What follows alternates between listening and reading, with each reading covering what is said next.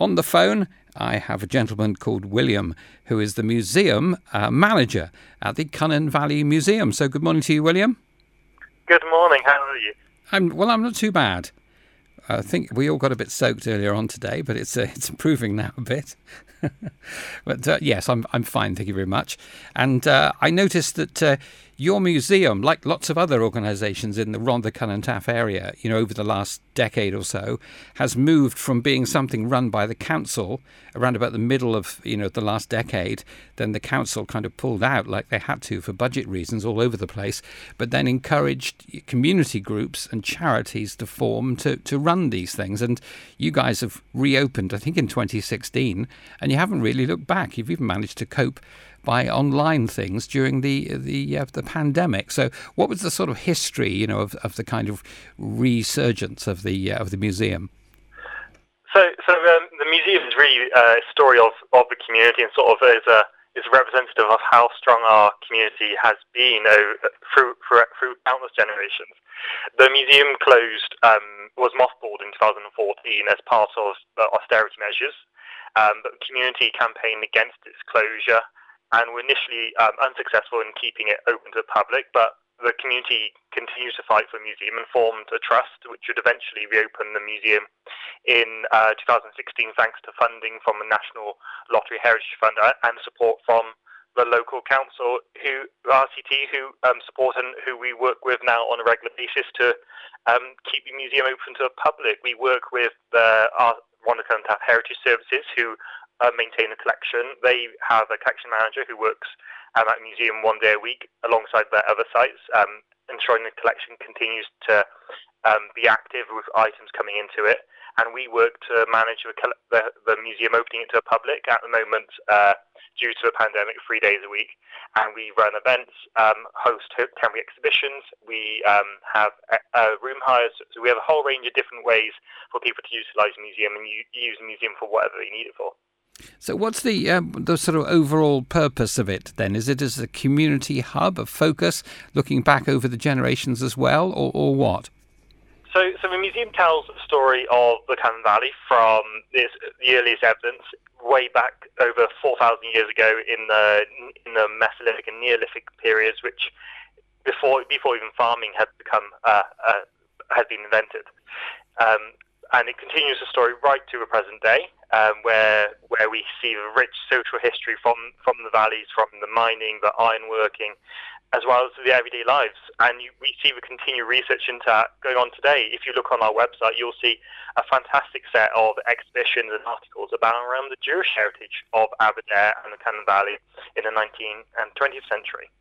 Alongside that, we have temporary art galleries which exhibit artworks from local community groups.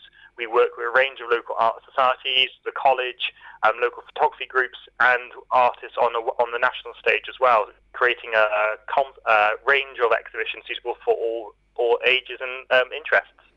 And then we have our rooms which we hire out and use and are utilised by community, which support um, what really what the community needs the museum for. So we have uh, we've had playgroups in the past, yoga, we we have uh, education classes, charities use the museum. So really, we've we've become a centre for community to use for whatever they need it for. Is the building you're in actually an old, um, you know, industrial site of some kind? Yes, it is. the The museum building itself is um, is dated around the turn of the century, so about um, in the early 1900s, the building was developed. It's it's a former tram shed, actually, built ah. from the rubble, built from the rubble of the for, of former ironworks which are on site, which you can get a glimpse of if you're in the museum car park. You can see behind it the original ironworks um, with the museum building built on, on, on the site of it.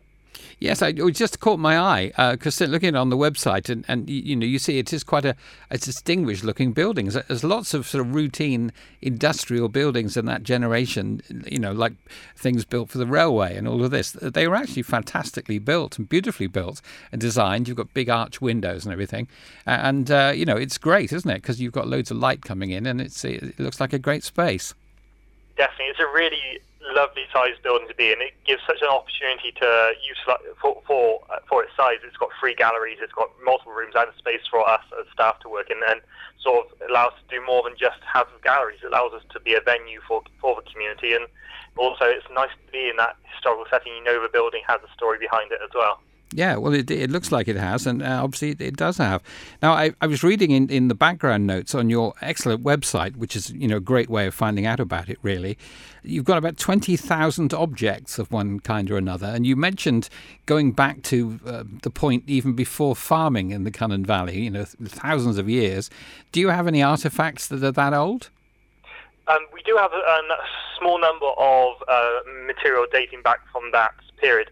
The highlight probably is a, a Neolithic hand axe, which is a bright like serpentine green, which um, was found um, ahead of construction of a wind farm nearby Aberdare, wow. and it just hap- and just ha- happened to be found during the preparation for, for that construction by archaeologists working ahead of, of that construction project. And that hand axe must have travelled because there's no local serpentine sort of stone source, which means it's possibly travelled from as far away as somewhere like Cornwall or North Wales. Well, of course, there's all that mystery, isn't there, surrounding the, the, you know the standing stone circles and things like Stonehenge, where the stones weigh thousands of tons, but somehow manage to get from other places to, to stand where they do today, and no one really quite works out how how that happens. But there's obviously a lot more travel around than you would imagine.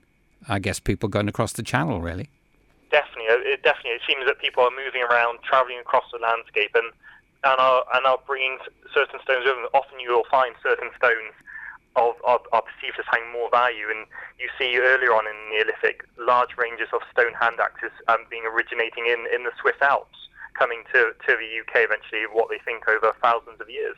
Yeah.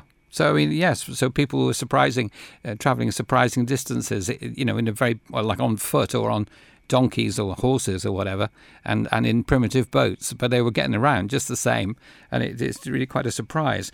Uh, museums, when I was a kid, museums were you know very static kind of things where you, you could see really interesting stuff like you've just been talking about now, but they didn't really have a vibe about them that would attract youngsters in, in the way that uh, you seem to be, and you and other museums in the area seem to be doing. And we've, you know, we've got a very lively one here in Pontypridd that's been a bit subdued by being submerged, you know, by in the flood, but it's coming back and being repurposed now. But these, the idea these days seems to be, you know, to focus on bringing the community in and giving them something interesting to do, whoever they are. Definitely, I think that's so important because museums have to be for everyone. They tell the whole, for example, Cynon Valley tells the story of the whole Cynon Valley, just not not just a few certain stories and it's so important to get everyone involved in that process. And some of the best exhibitions for me personally have been ones where the community have worked on it. One of my favourite memories of since starting here has been working with College of Cymoedd to, for their annual art exhibition of their students' work.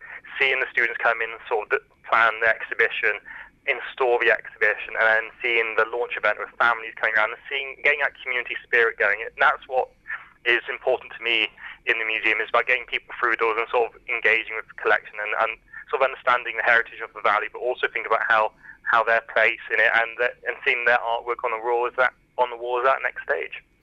You've got a fascinating exhibition on at the moment, judging by the photos on your website, uh, um, done by the artist Barbara Castle, who, when I saw the name first, I confused with the politician from when I was a when I was a kid growing up. There was a very active politician called Barbara Castle, but this actually is an artist who's lived in the valleys for years and was given an OBE, I understand, back in 2010 for her services to regeneration.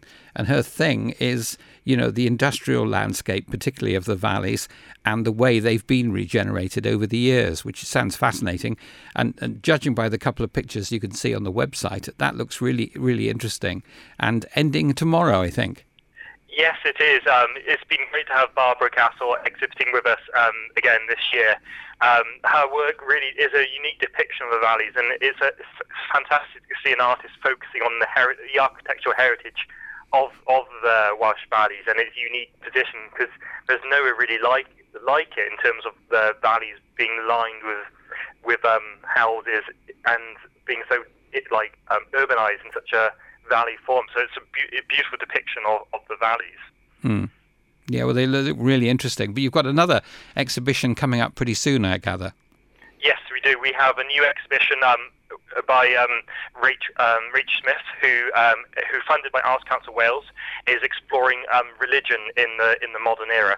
Working, she worked with a number of um, community groups over prior to lockdown, um, and now we're delighted to finally get her exhibition to come to the museum.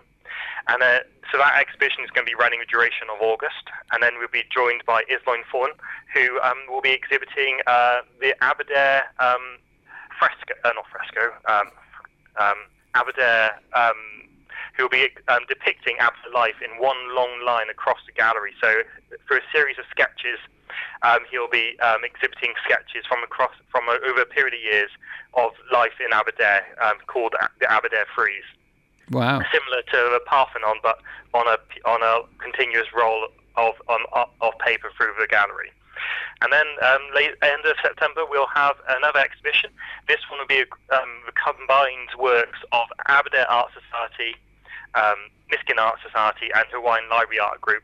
And it will be a, celebration of the three art groups in the Cynon Valley who've been working throughout the pandemic um, as art, as um, as an art, group, art groups, and it'll be a fantastic way to celebrate their works over the last uh, few years.